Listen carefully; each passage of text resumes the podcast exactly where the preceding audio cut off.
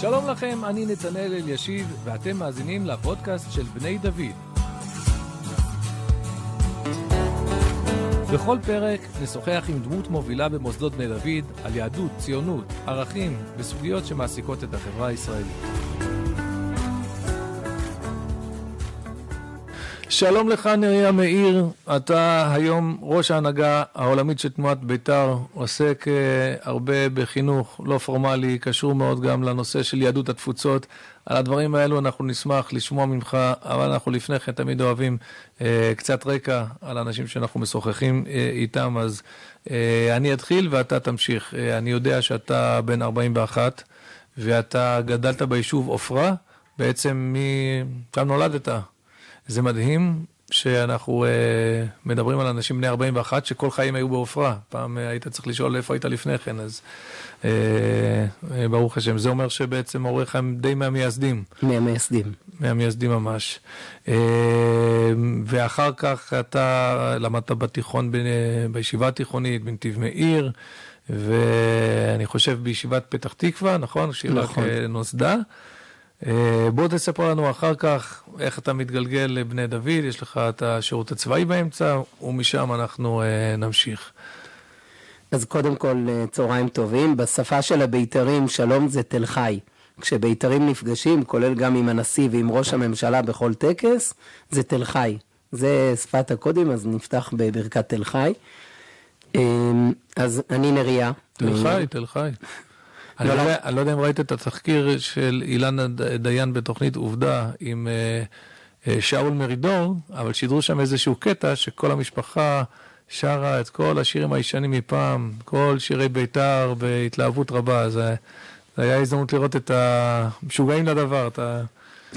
שבוע שעבר השתתפתי בראיון רדיו מול בן כספית וינון מגל, ותוך כדי הראיון זה היה אגב ספר שנדבר עליו ועל בית"ר, ואז בסוף הראיון בן כספית מצטט אס-אמס שהוא מקמל מאהוד אולמרט, שמעיר לו שדן מרידור לא היה חניך, וציפי לבני כן הגיע לפעילות או לא הגיע, זאת אומרת, זה ממש מיליה שחי את זה עדיין.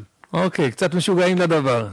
בסדר גמור, אבל הקדמנו את המאוחר. אז אתה בעצם, כאילו היית במסלול של הסדר, אבל אז עשית הסבה לשירות מלא.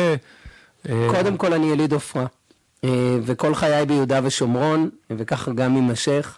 ככה מפטרל בין היישובים, בין עופרה לאלי שגרנו אחרי החתונה, והיום ברחלים עם 5 ילדים ונשוי לחנה שהיא מורה לאנגלית גם בעופרה ובאולפנה בהר ברכה, אבל הכל מתחיל מעופרה.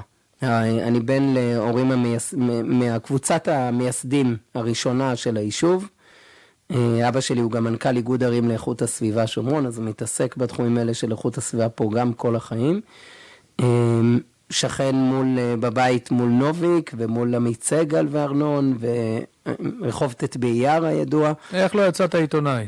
אתה רואה? תגיד, זה לא מעניין שעופרה היא מין מעצמה מקומית כזאת של עיתונאים ותקשורת ואלי של מנהיגים מכל מיני סוגים? נכון, אלי ועופרה, ואני אומר את זה היום מרחלים. לא פרופורציונלי לאוכלוסייה בכלל. לא פרופורציונלי, ואני אומר את זה היום מרחלים שזה יישוב יותר קטן. עופרה ואלי הם יישובים מאוד משימתיים.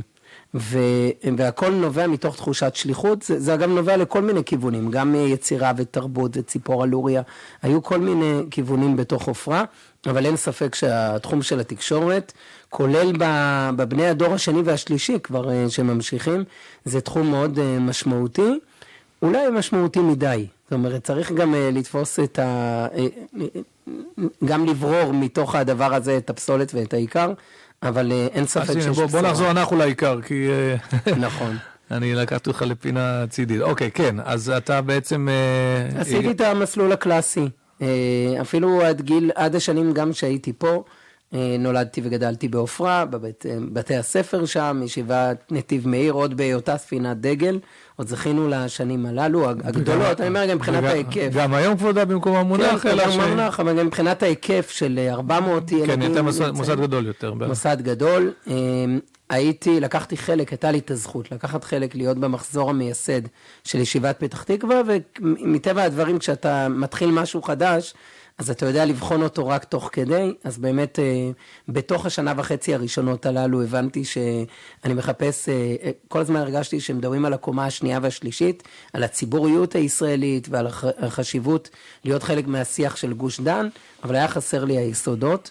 התגייסתי במסגרת ההסדר לצנחנים, ל-101, מחלקת בניש, אבל אחרי 8 חודשים, קורס מקים מוקדם, קורס קצינים, והמשך בשירות של 4 שנים, ידעתי שאני מחפש מקום אחר. ולי הייתה התאהבות, ממש לבוא אחרי הצבא ולהתחבר, גם מבחינת, לי כבר במקום שתמנתי שם, זה היה מכינה לחיים, היום זה בית המדרש בוגרי צבא, כי הוא דיבר את שתי הקומות, גם את קומת היסוד, הקומה הראשונה של עבודת המידות וכו', וגם כבר נתן את הבשורה קדימה. בגלגול הזה של הישיבה לבוגרי צבא, אז הרב חיים וידל, הוא עמד בראש המכינה לחיים, נכון? אני זוכר בית המדרש הזה, הוא פשוט בחיצוניותו, מין קרוון כזה מוערך, אבל היו אנשים מאוד מיוחדים שם, גם בצוות החינוכי, וגם אני זוכר את האנשים שהגיעו לשם. תלמידים כמו אלירז פרץ ואחרים, שם מקומות. אז באמת הייתה תקופה מאוד משמעותית, במקביל לזה זאת הייתה תקופת המאבק בהתנתקות, הרגשתי שאי אפשר לשבת רק בתוך בית המדרש, ובאופן טבעי נמשכתי לפעילות בתוך הליכוד, משאל המתפקדים הידוע, ומשם הכרתי נפשות מסוימות שמשכו אותי לליכוד, המקום שהוא בית שלי עד היום. בית פוליטי. בית פוליטי. Mm-hmm.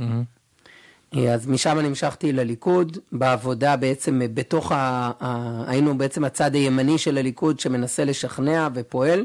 מה שברוב חוצפה אז קראו המורדים, למרות שהם לא היו מורדים, אלא הם היו נאמני האידיאולוגיה של התנועה. יש לי איזה זיכרון, היה ביום העצמאות, זה היה ממש סמוך ליום העצמאות, והיה טקס מדליקי מסועות שהגעתי אליו. וזה היה ממש ערב אחרי הניצחון של משאל המתפקדים, ואני בחוצפתי פגשתי את דובי וייסגלס, ואמרתי לו שמה... מי שלא זוכר, יד ימינו, אני כבר לא יודע אם להגיד שהוא היה יד ימינו של שרון, או ששרון היה יד ימינו של וייסגלס, אבל הוא בהחלט היה מהמובילים את כל המהלך הזה, שפורום החווה, מי שזוכר. אוקיי, אז פגשת אותו. וראיתי אותו מולי, ואמרתי לו, ניצחנו אתכם. והוא אמר לי, עוד נראה. והוא צדק, לצערנו. שרון הרי פעל בצורה חוסר דמוקרטית ופעל נגד המשל וכו'. אבל שמה כבר התחלתי לראות התחברתי לאנשים שפעלו אז בביתר באותם שנים, כמו יעקב חגואל, דני דנון ואחרים, ונוצר איזשהו חיבור ראשוני. הדבר הזה נשאר בצד כאיזושהי חברות, לא היה לו ביטוי מעשי. אני משם המשכתי להיות מנהל מחוז ירושלים של בני עקיבא, רכז מחוז, עבודה סופר חינוכית משמעותית, תוך כדי שאני מחובר פה לבית מדרש, ועושה את כל ההתלבטויות ההלכתיות והחינוכיות, דרך התייעצות עם הרבנים פה. זה מעניין, אני כבר אשאל אותך, אז אלה שני צירים, לא סותרים, אבל מקבילים קצת, מצד אחד ציונות דתית קלאסית, שזה יכול להיות עלי ובני עקיבא, מצד שני הליכוד וביתר, שזה משהו... ובכל זאת קצת שונה, אתה הרגשת איזשהו מתח בין שני העולמות האלה, או שזה עולמות משלימים בעיניך? לא הרגשתי מתח, אבל אני אגיד משהו שאני זוכר גם בתחושה שהייתה לנו אז כבר בבני עקיבא. התחושה הייתה שהעבודה שבני עקיבא עשתה הולכת ונהיית יותר ויותר קשה, כי העולם החינוך הדתי-לאומי באולפנות, בישיבות התיכוניות, הוא כבר ממלא, הוא לא עולם של הרבנים שהיו לי החרדים, אלא עולם ציוני-דתי, וכבר פחות צריך את בני עקיבא. וכמו הסימן הקטן הזה, זה גם הייתה תחושה כללית שלי, שהציונות הדתית היא לא בנויה רק בשביל לטפח את המגזר. אני מאוד מאוד סולד מהביטוי הזה, אגב, תקשורתי.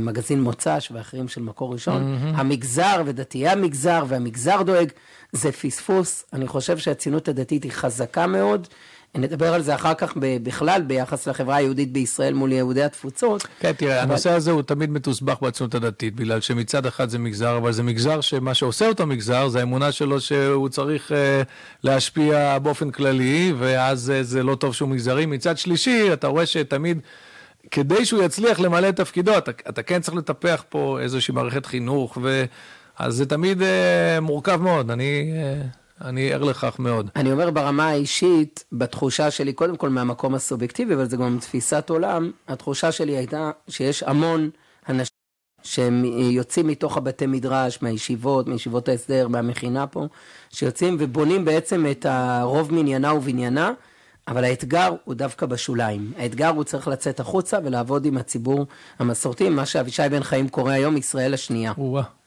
טוב, אוקיי. נגיע לזה בהמשך. בסדר. אבל ביתר באיזשהו מקום, בני עקיבא זה היה באנגלית more of the same. בסדר, עוד מאותו דבר, זה חשוב, נתתי שם שנים מאוד משמעותיות, משם הלכתי להתמחות במשרד המשפטים, למדתי משפטים תוך כדי, וזה אהבתי המקצועית. התמחיתי בייעוץ וחקיקה עם אחד בשם שמחה רוטמן, למשל, אצל המשנה ליועץ המשפטי הממשלה בתחום הפלילי, זה התחום שאותו אני אוהב ובו אני עוסק מדי פעם, ושם גם כל מיני תמונות מאוד משמעותיות, רואים כל בוקר את כל הפרקליטים מגיעים בבוקר, כשעיתון הארץ מתחת ליד, ואתה מבין שאם ב7:30 בבוקר עיתון הארץ שם... הם רוצים להבין איך חושבים שם בארץ, איך האחרים חושבים. לא, מה זה אחרים, אם זה מה שמתחילים את היום, אז אתה מבין את המאבק, ומשם היה ברור לי שאני רוצה ללכת ולהשפיע במערכות הציבוריות של ישראל, אחרי ההתמחות ואחרי שעברתי את המבחנים, במקום ללכת ולהיות, אני זוכר שהייתה לי הצעה לשולחן כעורך דין לאיזה 10 שנים להתפתח, שמתי את זה בצד, הלכתי לכנסת, הייתי עוזר ליושב ראש ועדת עלייה וקליטה, שם גם נחשפתי לעולם התפוצות, אחרי זה הייתי 2 שאני שם אותם בסוגריים, שוב בעבודה המגזרית במדרשה, ליהדות באופרה, אבל אין ספק, כבר מאוד חיפשתי את החיבור הציבורי, ומשם נקראתי לדגל. יום אחד קשרו אליי, אמרו לי, אנחנו רוצים שלמרות שלא גדלת בביתר, בוא תיקח את ההנהגה, וזה גם ראש המערכת, הייתה איזושהי תקופת שם משבר, מבחינה כלכלית גם, ומאז אני בביתר. בוא אני קצת לא נחמד. מה אתה אומר למי שיגיד לך שביתר זה נשמע לו כמו דינוזאור, איזה שריד מתקופה קדומה, ואתה מדבר פה על זה, על ראש המערכת, ולמרות שלא גדלת בביתר, מי בדיוק גדל היום בביתר? אני יודע לענות על חלק מהשאלות האלה, אבל אני רוצה להפנות אותן אליך. ביתר, כמו שאמר לנו הנשיא ריבלין, בכנס שעשינו לפני 2 של ה-95, זה התנועה המשפיעה ביותר בישראל. ולפעמים אני שם את זה בפייסבוק, ואנשים, הרי אני מגיע מעולם ציוני דתי, מעולם שבני עקיבא, אומרים, התנועה המשפיעה ביותר בישראל, תרגיעו מה זה, תנועה קטנה. אז אני אקח עוד ציטוט, יצחק שמיר, בחגיגות ה-60 של ביתר, הוא אמר, הלוואי, הוא אמר, תמיד היינו קטנים בכמות, אבל לא באיכות, הלוואי אותי עזבו ותורתי שמרו. הוא אומר, אני יודע, אני מודע לזה שהרבה עוזבים אותנו, שהאמת היא שביתר... אני לא צריך את הלוגו, את השם של ביתר, צריך שהאידיאולוגיה של ביתר... לא שלא צריך, הוא אומר, קודם כל, הוא בא קצת בביקורת, הוא אמר, אותי שמרו, יכול להיות שהוא צפה פני עתיד על אולמרט והליבני ואחרים, אבל ביתר צריך לדעת, היא באמת הייתה, במובן מסוים היא לא התאוששה מאז המכה הגדולה שהייתה בשואה, ביתר הייתה מאוד מאוד גדולה, התנועה המובילה ביותר בפולין, עשרות אלפי חניכים שנרצחו בשואה, ומאז היה לה קשה מבחינה כמותית, אני רק רוצה להשלים את זה ולהגיד, אין תנועת נוער בישראל שהצמיחה כל כך הרבה ראשי ממשלה. אז ביתר היא משמעותית מאוד, אפשר לשים אותה בבוידם. אז בואו, אנחנו כבר בשלב של הקושייה על ביתר היום, למי שאין לו רקע בכלל, אתה יכול לספר לנו קצת מי ייסד את ביתר, מה מטרות התנועה, באמת על ההתחלה, השורשים שלה, ואז נדבר על היום. כאן יכול להיות שאני אדבר בשטף, תצטרך לעצור אותי, כי אנחנו חיים בזה. אני אתחיל מז'בוטינסקי.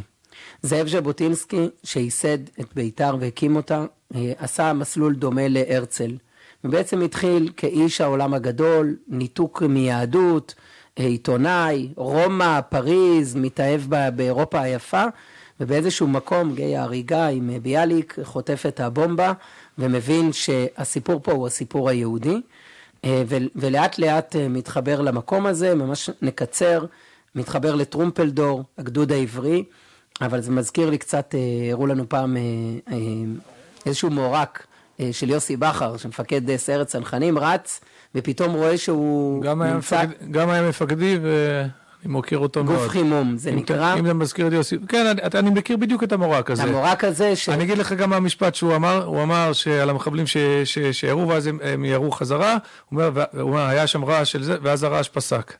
כן, יש תמונה שכשהוא הביא לנו את זה, שאני חושב עליה כל הזמן גם בהקשרים של ז'בוטינסקי, שרואים בתוך החימום, רואים אותו קם ורץ, ואז רק כולם אחריו. ומסתובב פתאום אחורה ורואה שהוא נמצא לבד. וזה מה שקרה לזאב ז'בוטינסקי. הוא הקים את הגדוד העברי, הכוח המגן העברי הראשון מאז בר כוכבא. לא היה כוח יהודי לפני הגדוד העברי. לא היה? לא היה כוח של יהודים, כוח צבאי. הייתה קבוצה מאוד קטנה, שקראו להם הגוורדיה, של תלמידי הגר"א, שעשו כמה ניסים ונפלאות. אבל אני מסכים שהם לא היו כוח צבאי מאורגן. אבל עדיין... מיליציה, לא, פלנגה. כן, וז'בוטינסקי די נכשל, כי הוא לא הצליח לגייס על זה אנשים.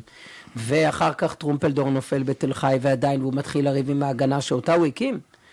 ואז ז'בוטינסקי בסיורים שלו מבין, שכדי להוציא את היהודים מהגלות, צריך לשנות את התודעה שלהם.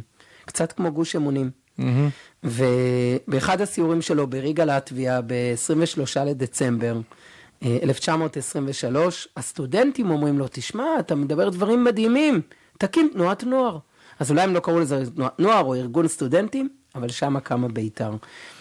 שהתיבות שלה... ברית יוסף טרומפלדור, אז למה בטף? נכון. כי הוא בעצם חיבר פה שני רעיונות, את ברית יוסף טרומפלדור, וגם את העיר ביתר. ואני מבקש כאן להגיד איזושהי אמירה חשובה, של להבין מה זה ביתר. קודם כל, הוא קרא לה בני חלומי וסברי, בבת עיני, הוא הקים תנועת נוער, שתעשה את מה שהוא ראה לנכון.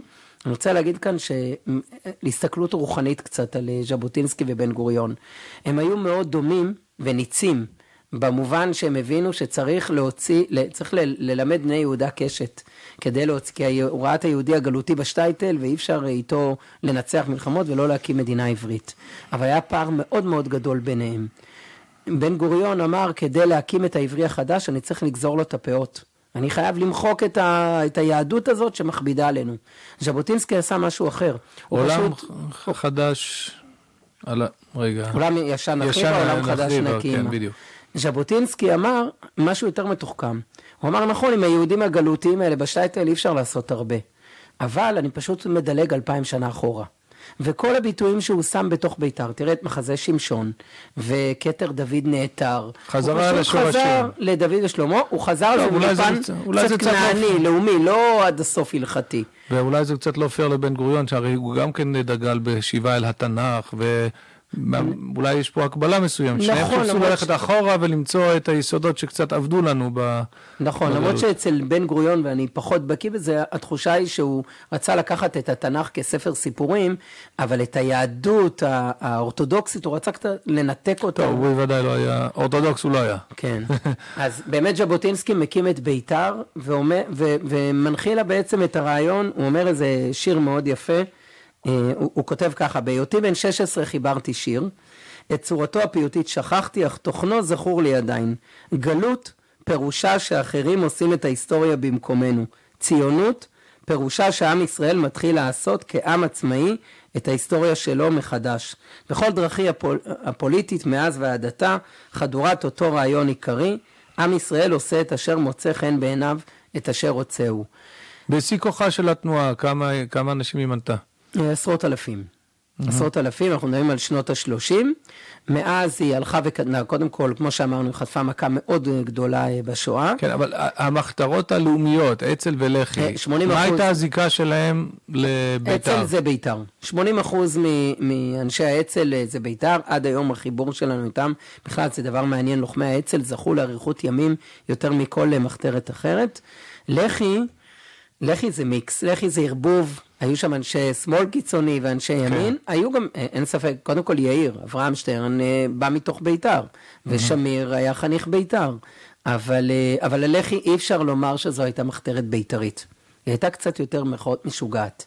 האצ"ל שמה את ז'בוטינסקי בראש שלה, וכל מפקדיה היו אנשי ביתר. אז היה לנו שם כמובן את מנחם בגין, ודוד רזיאל, ואיתן לבני, והיה לנו בחול את מישה ארץ, הארץ בוודאי, הלל קוק ועדי ז'בוטינסקי, ארי, סליחה, נכון, ארי ז'בוטינסקי, בנו של המנהיג, והייתה שורה של פיגורות, אנשים באמת מרשימים מאוד. אוקיי, בסדר, אז זה מבחינת העבר. היום, מה זה ביתר היום?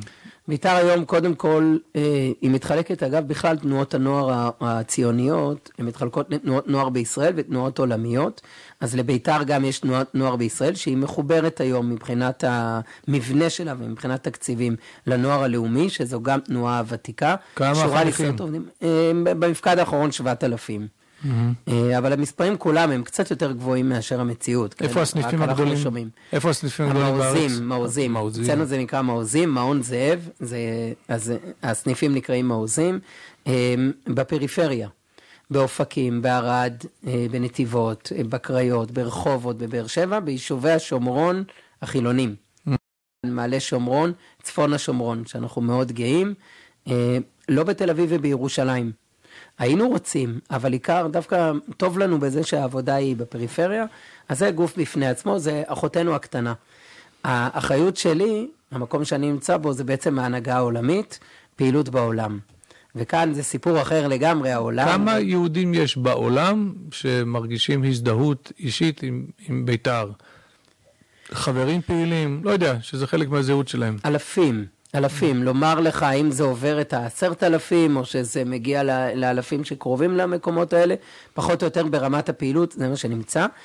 צריך לדעת גם שביתר במרכאות משמידת עצמה כל כמה שנים, כי בעצם המדריכים המובילים אצלנו עולים לארץ. עולים לארץ, כן. זה גם הציונות הדתית בארצות הברית. נכון. אוקיי, בסדר. איפה אנחנו חזקים היום? רק להשלים את התמונה. דרום אמריקה, קודם כל, בכלל, התנועות שפועלות בדרום אמריקה, תנועות מאוד אידיאולוגיות ומאוד ציוניות. ברזיל, אנחנו מגמת עלייה מאוד גדולה בשנים האחרונות, ריו דה ז'נרו, סאו פאולו, פורטו אלגרה, מונטווידאו באורוגוואי, בואנוס איירס, אוסטרליה, ארצות הברית בחלק המערבי, קצת היה בניו יורק, עכשיו בסן פרנסיסקו, פריז, רומא, מוסקבה, פיטיגורסק, שזה דרום רוסיה וקווקז, איפה שטרומפלדור נולד, ועוד מקומות, דרום אפריקה, נמצאים במקומות שבהם יש קהילות יהודיות עם זיקות ציוניות. איפה שנמצאות קהילות ציוניות מובהקות. אני אומר את זה פחות למשל בלונדון, יותר קשה. אני מבין. תראה, יש לך פה את כתב העת שלכם, לדעתי הוא הוותיק ביותר בארץ, נכון? נכון, האומה. האומה.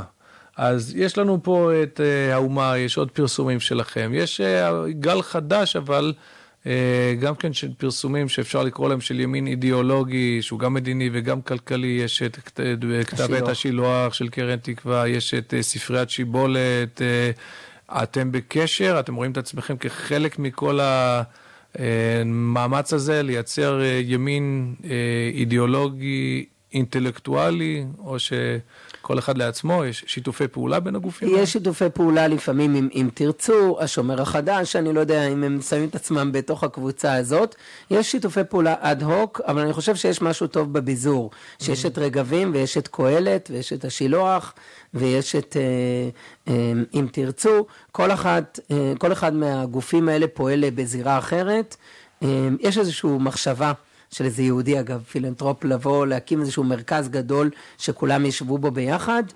אני לא בטוח שזה נכון. הביזור בדברים האלה, בתנועות חוץ פרלמנטריות, זה דווקא טוב שכל אחת נמצאת בפינה שלה. התועלת שבהם היא יותר גבוהה. מוזיאון פלוגת הכותל. מהו מוזיאון פלוגת הכותל ומה אפשר לראות שם? זכינו להקים לפני שנתיים, למרות שהוא כמעט בגדר חדש בגלל השנה האחרונה של הקורונה, זכינו להקים מוזיאון בעיר העתיקה, לראשונה ב-20 שנה האחרונות קם שם מוזיאון. המוזיאון נמצא ממש בבית ההיסטורי של פלוגת הכותל, הוא מספר בעצם שני סיפורים היסטוריים. פלוגת הכותל הייתה הפלוגה של האצ"ל, של החמה ב... לא, זו פלוגה של בית"רים, כמו שהיו פלוגות הגיוס, הייתה קשורה גם לאצ"ל, כי חלק מהאנשים ביום היו באצ"ל ובלילה היו בפלוגה. בעצם זו פלוגה שפעלה, שסייעתה בשנות ה-30, שיש איסור, קודם כל הייתה הליך של, לא יודע אם לומר גבייה, אבל היה תהליך הישרדותי מאוד קשה של היישוב היהודי בתוך העיר העתיקה, עד שזה הגיע לרמה בשנת 1937, שהספרים מתארים שבקושי היה מניין. היו 3,000 יהודים, אבל בקושי היה מניין, כי אנשים התחבאו ויצאו ונכנסו, וביתר זיהתה את המצב הזה, בעצם שלחה פלוגת גיוס, שהתפקיד שלה היה להגן ולתת ביטחון. אז זה חלק אחד של הפלוגה. בנוסף לזה, המוזיאון מספר את סיפור תוקעי השופר. שכמובן זה הלך ביחד, כי תוקעי השופר היו בפלוגה וכולי. תוקעי השופר זה מהרב משה צבי סגל ב-1930, ציינו 90 שנה, שנה שעברה, השנה ב'. בוא תסביר למאזינים על מה אתה מדבר. אני זכיתי ללחוץ את ידו של אחד מהתוקעים אז, אבל בוא תסביר לנו על מה מדובר. בשנת 1930, סליחה שאני משתמש בשמות הלועזיים, יסלחו לי המאזינים. בשנת 1930 יש איסור בריטי, מתחילות בעצם מהומות, מאורעות תרפ"ט, שאגב גם זה קצת קשור לביתר, הייתה הפגנה בתשעה באב בכותל של ביתרים, הערבים טוענים שבעקבות זה, כמובן שאנחנו מבינים שזה לא קשור, כן, הם מאורעות תרפ"ט, קמה ועדה, והוועדה קובעת שנה לאחר מכן, היא מתפרסמת, שאסור לתקוע בשופר בכותל. זה האיסור הראשון שהיה. מגיע הרב משה צבי סגל, יהודי חרדי, שהיה קשור גם לביתר ולאצ"ל, ואומר, ולברית הבריונים עם אבא הכי מאיר, אין דבר כזה. מגיע במוצאי יום כיפור, מעניין שזה מוצאי יום כיפור ולא בראש השנה, מוצאי יום כיפור אומר, אני תוקע בשופר, ותוך 2 דקות לוקחים אותו לקלבוש בקישלה. הוא קיבל תקיעה גדולה. קיבל תקיעה גדולה, תרתי משמע. תקוע בכלא. כמה חודשים או כמה שבועות, הרב קוק עושה מאבק על הדבר הזה. הוא אומר שלא יש... סליחה, נכון, הרב סגל היה כמה שעות. כי הרב קוק אמר, אני לא שובר את הצום, עד שלא משחררים אותו. וזה הסיפור שלו, ואז הפך להיות מעין ספורט לאומי של הבית"רים. בכל שנה מגיע נציג אחד, בהמשך השנים זה היו כמה נציגים, אפילו במקביל, אשכנזים, ספרדים, ומ-1930 עד הקמת המדינה ב-1948, 18 סבבים של תוקעי שופר כאלו, שבשנים 37-8 זה גם היה חלק מתוך הפלוגה. הפלוגה הזאת פעלה 1.5 שנה עד שהסגרו אותה, ומעניין אגב לציין שיש יהודי בשם יעקב סיקה אהרוני, שהיה באמת בשנת המפגש הזה, שהיה גם תוקע בשופר וגם חבר בפלוגה ב-37, והוא ציין שבוע שעבר 100 שנה, הוא גם היה לוחם אצ"ל מהולל, שזכה להיות עם דוד רזיאל בפעילות בפלוג'ה בעיראק, שבו נהרג מפקדו האהוב רזיאל, הוא היה תלמיד במרכז הרב, הרבה קשרים בין מרכז הרב לבין התנועות האלה, בין הרב קוק, הרב ציודה. אני לא אגיד שהוא שייך להם באופן מובהק, אבל בוודאי שהיה שם הרבה הערכה בין ז'בוטינסקי לרב קוק. נכון, השחרור מהכלא וסטבסקי. אז זה המוזיאון הזה רוצה בעצם לעשות, בכלל אני אגיד מהפרט אל הכלל, קודם כל זה לספר את הסיפור, וזה חשוב, אבל בסיפור הכללי יותר, אנחנו מרגישים, וזה חלק מהעוול ומהשיבוש של הקמת המדינה, שבעצם הבית"רים היו נרדפים. השמאל ידע לטפח, אפילו אני אקח דוגמה מודרנית, מוזיאון הפלמ"ח. כמה חניכי בני עקיבא הולכים אליו, כמה בציונות הדתית, בתי ספר, כמה יחסי ציבור יש למוזיאון הפלמ"ח, וכמה מיעוט מוזיאונים יש לתפיסה הרוויזיוניסטית, הלאומית. מוזיאון אסירי המחתרות, אפס, ופה ומרכז בגין בירושלים. יש לי משהו לספר לך על זה, ככה ממש מהבוקר. אני ישבתי, הייתה לי הזכות לשבת עם אדם יקר בשם יוסי בן אהרון, שהיה מנכ"ל משרד ראש הממשלה בתקופת כהונתו של יצחק שמיר, והוא היה גם מעוזריו של יצחק רבין. אני קצת חוקר את הסיפור של רצח רבין עכשיו, וכך הגעתי אליו. והוא... אז קודם כל ברור שהייתה המון איבה, והיה את הסזון, ורויאל טלנה, והייתה הרבה מאוד איבה בין המחתרות, ואחר כך רדיפה, כמו שאתה אומר. אגב, מעניין הזווית המשפטית, כי אחד הבג"צים האקטיביסטים הראשונים, זה כשבג"ץ לא אפשר לבן גוריון למנוע מישראל שייב אלדד מתפקידו כמורה בבית הספר. אבל בכל מקרה, אבל הוא סיפר לי איך שבשנות ה-80 הגיע, בתקופת כהונתו של שמיר, הגיע נציג, איתן לבני, הוא סיפר לי שהגיע אליו כדי להקים מוזיאון, לעסוק בהנצחה, שסוף סוף המדינה תכיר באנשים האלה שלפעמים נרדפו, ואם לא אז בוודאי נשכחו.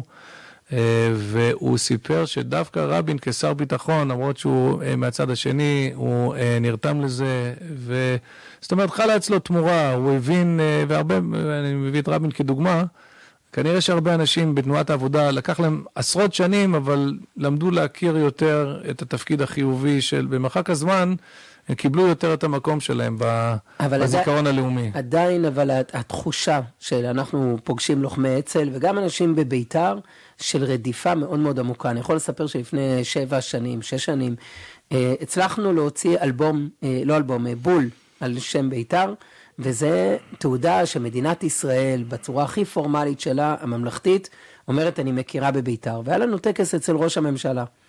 ואני זכיתי לדבר לפניו. הוא ישב על ידי, ואמרתי, ודיברתי על זה, איזה תיקון עוול היסטורי שממשלת ישראל מוציאה בול על ביתר. ותוך כדי שאני מדבר, אז הוא ככה מניח את היד שלו על ידי, והוא אומר, זו אותה שנאה שעושים גם לי. ופגשתי אותו שנה שעברה עוד פעם. אצל... במשפחת נתניהו יש ממש אתוס סביב פרופסור בן ציון, זה לסיפורים. שלא קיבלו אותו באקדמיה, פרופסור ריבלין התקבל, טוב, יש שם סיפורים, אבל באמת פגשתי אותו שנה שעברה עוד פעם. קלאוזנרים, טוב, זה הרבה סיפורים היסטוריים פה מתערבים. ואמרתי לראש הממשלה, לא בקטע חנפני, אלא בקטע אמיתי, צדקת. צדקת כשאמרת, השנאה ששונאים אותי, זה נובע מאותם שורשים.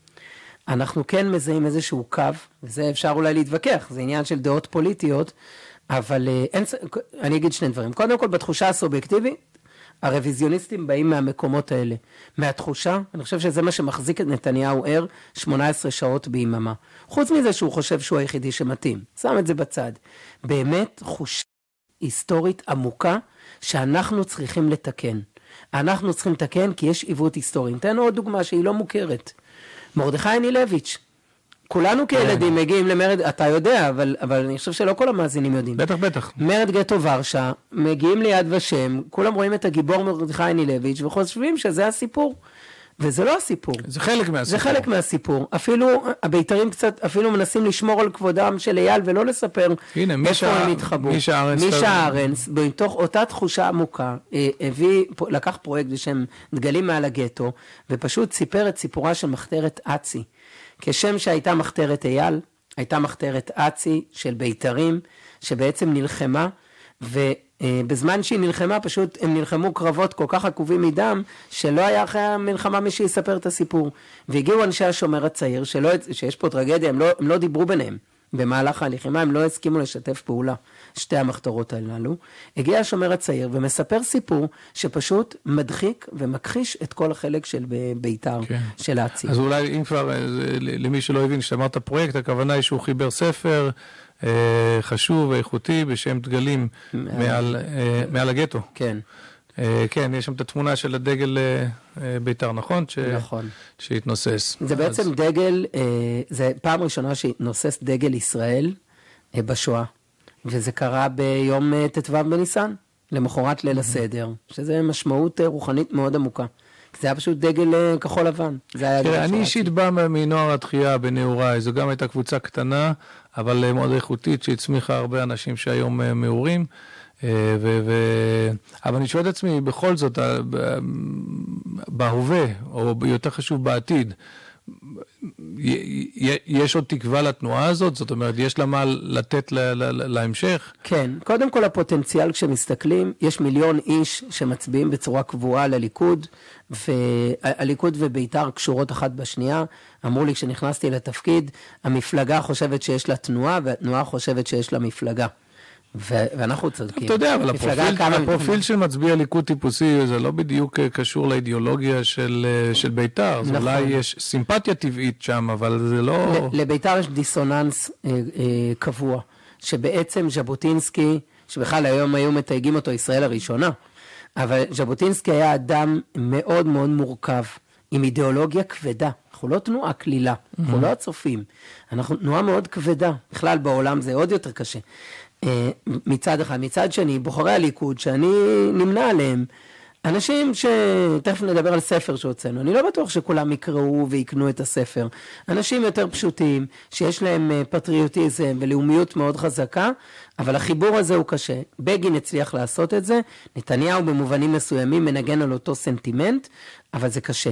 הפוטנציאל שלנו מצד אחד הוא להגיע למיליון איש הללו, מצד שני, אנחנו מבינים, זה מאוד קשה, אין ספק שבבני עקיבא שגדלתי בה הרבה יותר קל. זה קהל שבוי. ופה ציבור חילוני, מסורתי, ימני, שלא תמיד רוצה להזדהות בחוץ כימני, כזה, תוסיף לזה תמיד בעיות של תקציבים וכולי, הליכוד לא יודע, בכלל הימין לא יודע להחזיק, לתחזק את הגופים שלו, היום גם משפטית זה עדיף כך, אבל אנחנו עומדים בכוחות עצמנו, התשובה היא כן. השאלה האם זה פורמט, האם זה אומר שכל, צריך לספור את זה בכמות החניכים שמגיעים לתנועה, אני תמיד אשמח ליותר חניכים, אבל זה לא המבחן. המבחן הוא מבחן תודעתי, ובמובן הזה אני חושב שיש כבר ניצחון גדול, ועוד דרך ארוכה לפנינו. וואו, ברשותך את הדקות הקרובות שמאחרונות שלנו פה למפגש הזה, אני אשמח אם נקדיש באמת לנושא של התפוצות. מה הקשר שלך לעיסוק הזה, מאיפה, אצלי זה ממש בוער בנפשי, אני הרבה פעמים קושר את זה לזה שאני נולדתי בארצות הברית, ואני מודע לזה שעל כל אחד כמוני שהגיע לכאן עם משפחתו, יש עשרות אנשים שנשארו שם, ואני מרגיש המון מחויבות לעשות מה שאנחנו יכולים. למען אחינו שנשארו שם, שהם במצוקה, גם אם הם לא מרגישים שהם במצוקה, ואולי זה בדיוק הביטוי למצוקה, שהם לא מבינים שהם בבעיה. איך אתה מגיע לזה, ומה התובנה שלך על יהדות התפוצות בזמננו? אני חושב קודם כל שזה האתגר מספר אחת שלנו היום ליהודים שגרים במדינת ישראל, זה האתגר. ברוך השם, כמובן צריך לעמוד על המשמר, הנושא של ארץ ישראל והתיישבות, וביתר זה ציון כולה שלנו, תמיד צריך לעמוד, ואנחנו רואים כאן את היישובים, איך הם פורחים, וסכנת המדינה הפלסטינית לא עומדת כרגע לפתחנו, וצריך לעמוד על המשמר. אחרי שאמרנו את הדבר הזה, האתגר המשמעותי ביותר של הדור שלנו, בעיניי זה סוגיית העם היהודי. תראה, יש מניטו, אמר שאם לבן גרתי ואיחר עד עתה. אם לבן גרתי 2000 שנה בגלות, ואיחר עד עתה, והתאחרתי, אבל עד עתה זה עד הצהרת בלפור. הסיפור נגמר, אני אומר את זה בצורה קצת ציורית, הקדוש ברוך הוא הרז את מטלטליו, ועזב את אירופה, ובא לגור בארץ ישראל. המחזיר שכינתו לציון. כן, וכל הרוע שנוצר בשנות ה-30 באירופה, הוא לא בגלל שחס וחלילה השם עשה משהו, אלא הוא פשוט לא שם. הוא הפקיר, הוא לא הפקיר, הוא פשוט הרז מטלטליו עבר בארץ ישראל. ההיסטוריה מתרחשת פה, ואני חושב שזה אין מחלוקת למי שגר פה. אבל השאלה מה קורה בקרונות האחרונים. האם יש לנו מחויבות עמוקה לעם היהודי? אני לא רוצה לצאת, אתה יודע, אומרים ביטויים קשים היום, שואה שקטה וכולי, אבל העם היהודי בכל יום מאבד אנשים. אנחנו כצברים, או כישראלים שגרים פה, אנחנו לא מרגישים את איום ההתבוללות. אבל מה שקורה שם, מי שלא נמצא בעולם של תורה ומצוות חזק, ואו בציונות, כי יש מקומות, למשל בדרום אמריקה, שתנועות הנוער מחזיקות את היהודים כיהודים, גם אם אתה לא דתי. אבל אין ספק שהיהדות היא הדבק היותר חזק של זה. מי שלא נמצא שם, וברגע שהוא נהיה קצת יותר לייט, הוא נכנס לאזור סכנה, שפשוט מחלה את העם היהודי שם. אנחנו קרובים לרוב ישראל בארצו מהסיבות הלא נכונות. כן, אז זאת הבעיה, מה הפתרונה? מה אנחנו יכולים לעשות? לא יודע, אני שואל אותך על מדינת ישראל, או אולי זה גדול מדי. מה צריך לעשות? פרויקט הגלית עושים יפה מאוד. מה הוא צריך לעשות? שליחים יש. קודם כל נגיד משהו למדינת ישראל, היא למעשה אין לה מדיניות עלייה פרואקטיבית. היו שנים, כשאתה סוקר את מדינת ישראל, היו שנים בשנות ה-50 וה-60, ויצחק שמיר בשנות ה-80, אגב, תפיסה בית"רית, מצליח לעורר את הגל הזה של העלייה. העלייה אצל ז'בוטינסקי זה עיקרון העל. רגע, סליחה. איזה גל עלייה? מבצע משה, מבצע שלמה וברית המועצות. כן, טוב, אוקיי, ברית המועצות זה... זה שיחק לו הקלף, נכון. כן. אבל נתן לזה חיפה. בוודאי, היה צריך מישהו בממשלת ישראל, בהנהגה, שידע איך לפתוח את השערים. כן, במבצע משה ושלמה הוא היה... אירועים עולמיים גדולים. הוא היה חלק הפעיל. ויהודי תימן עוד שהיו בשנות ה-80 וכולי, אבל אין ספק, קודם כל המדינה צריכה לשנות אסטרטגיה, אגב קשה לי לומר את זה, אבל ראש הממשלה האחרון שהנושא של עלייה היה מאוד משמעותי אצלו, זה אריק שרון שהקים את מסע, אנשים לא מכירים, מסע בעיניי הרבה יותר משמעותית מתגלית, לא יודע, קשה לי, היא משמעותית מאוד. תגלית לא פחות. נכון, תגלית לא פחות, סליחה, אני מתקן. היא לא פחות, אוקיי, כן. היא לא פחות משמעותית, אבל מסע בעצם, אנחנו משתמשים אגב כביתר, כפלטפורמה לעלייה. זה 5 חודשים בארץ, אבל אתה, לנו יש תוכנית למשל מחבר העמים, 98% עלייה יש אחרי התוכנית הזאת בארץ. אבל אז קודם כל להקים תוכניות. אני חושב שבתפיסה, אנחנו צריכים להבין שהסולידריות הזאת מחייבת אותנו לפנות ליהדות התפוצות. התחושה שלי היא שהציבור הציוני דתי עוד לא שם. הוא עוד לא שם, הוא עוד לא רואה את זה כמשימה, ואין מה לעשות, זה כוח החלוץ. לבוא ולומר, אני משקיע בהם. וכן, אני נכנס גם לסוגיות קשות. אי אפשר לדבר עם יהדות התפוצות, ולא להתעסק עם סוגיית הגיור. אי אפשר, חייבים להתמודד גם עם הסוגיות הללו, חייבים לפתוח את הראש וקצת לשנות מהמנהגים, אני לא אומר מההלכה, אבל רבני תפוצות, אנחנו רואים את זה כשמבקרים שם בשבתות, יש להם קצת יותר גמישות ביכולת לקרב נשים פתאום, לפנות בעזרת נשים בבת מצווה, ולתת לאמא לברך וכולי, צריך ללמוד גם מהבחינה הזאת. אני מאוד אוהב את עולם הישיבות הזה, שאני נמצא בו, ושאחי הוא רמבו בישיבה הגבוהה במצפה רמון, ואני שם את עצמי בלב בהר המור.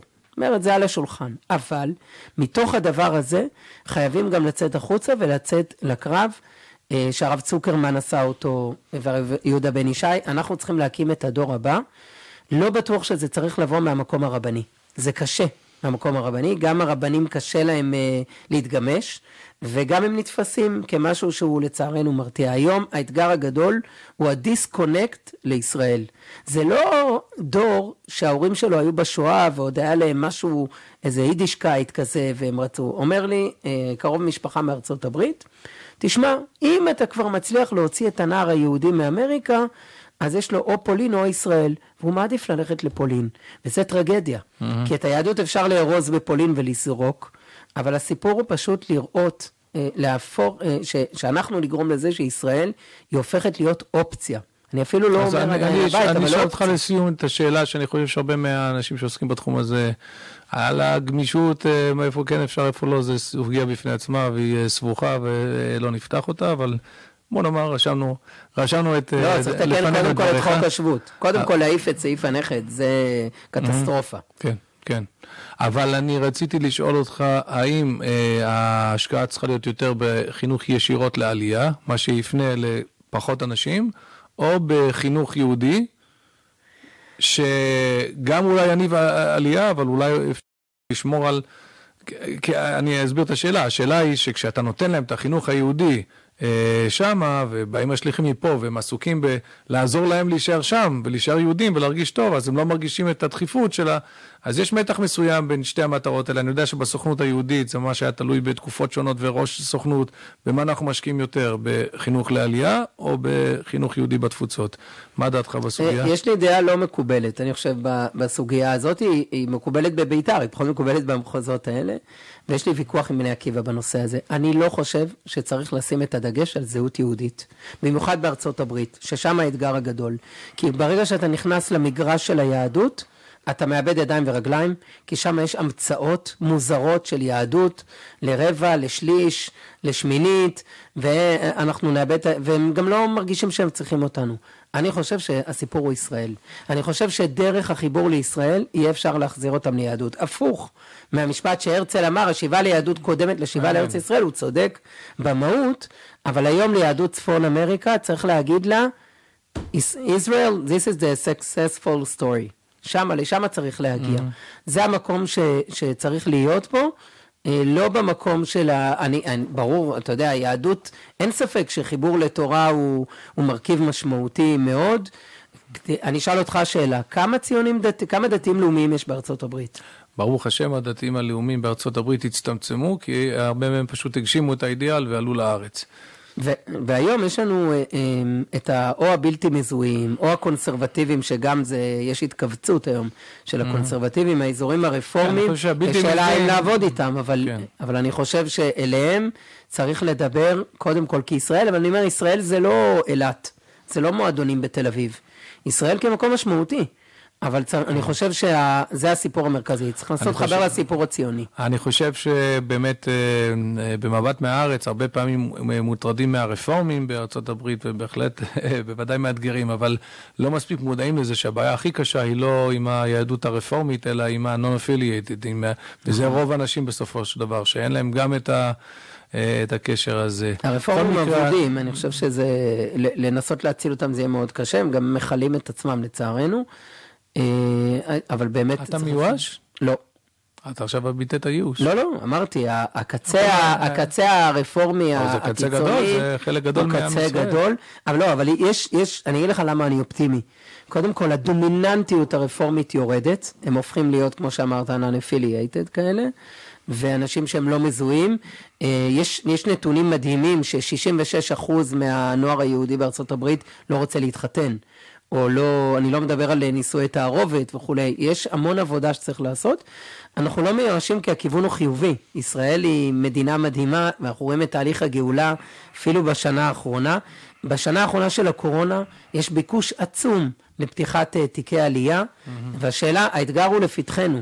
בעזרת השם, מגאולת ישראל הכל יצמח, ואנחנו באמת נסיים בנימה אופטימית זו, שהתקיים בנו הפסוק לבלתי יידח ממנו נידח, והרבה פעמים מצאנו את עצמנו בהיסטוריה על הקרשים עם חלקים גדולים של העם שנראה שכבר מנותקים, אבל משהו מבפנים בסופו של דבר פרץ החוצה, ונקווה להיות חלק מהפתרון ולא חלק מהבעיה, להיות מאלה שביחד עם פעילות של, בין אם זה של תנועת בית"ר, תנועות לאומיות אחרות, תנועות דתיות ושיתופי פעולה כאלה, שנהיה חלק מהפתרון להדליק מחדש, להבעיר את הזיק היהודי, ובין אם זה ילך מהלאומי לדתי או מהדתי-לאומי, בסופו של דבר תתלקח אש גדולה של אהבת ארץ ישראל, עם ישראל ותורת ישראל.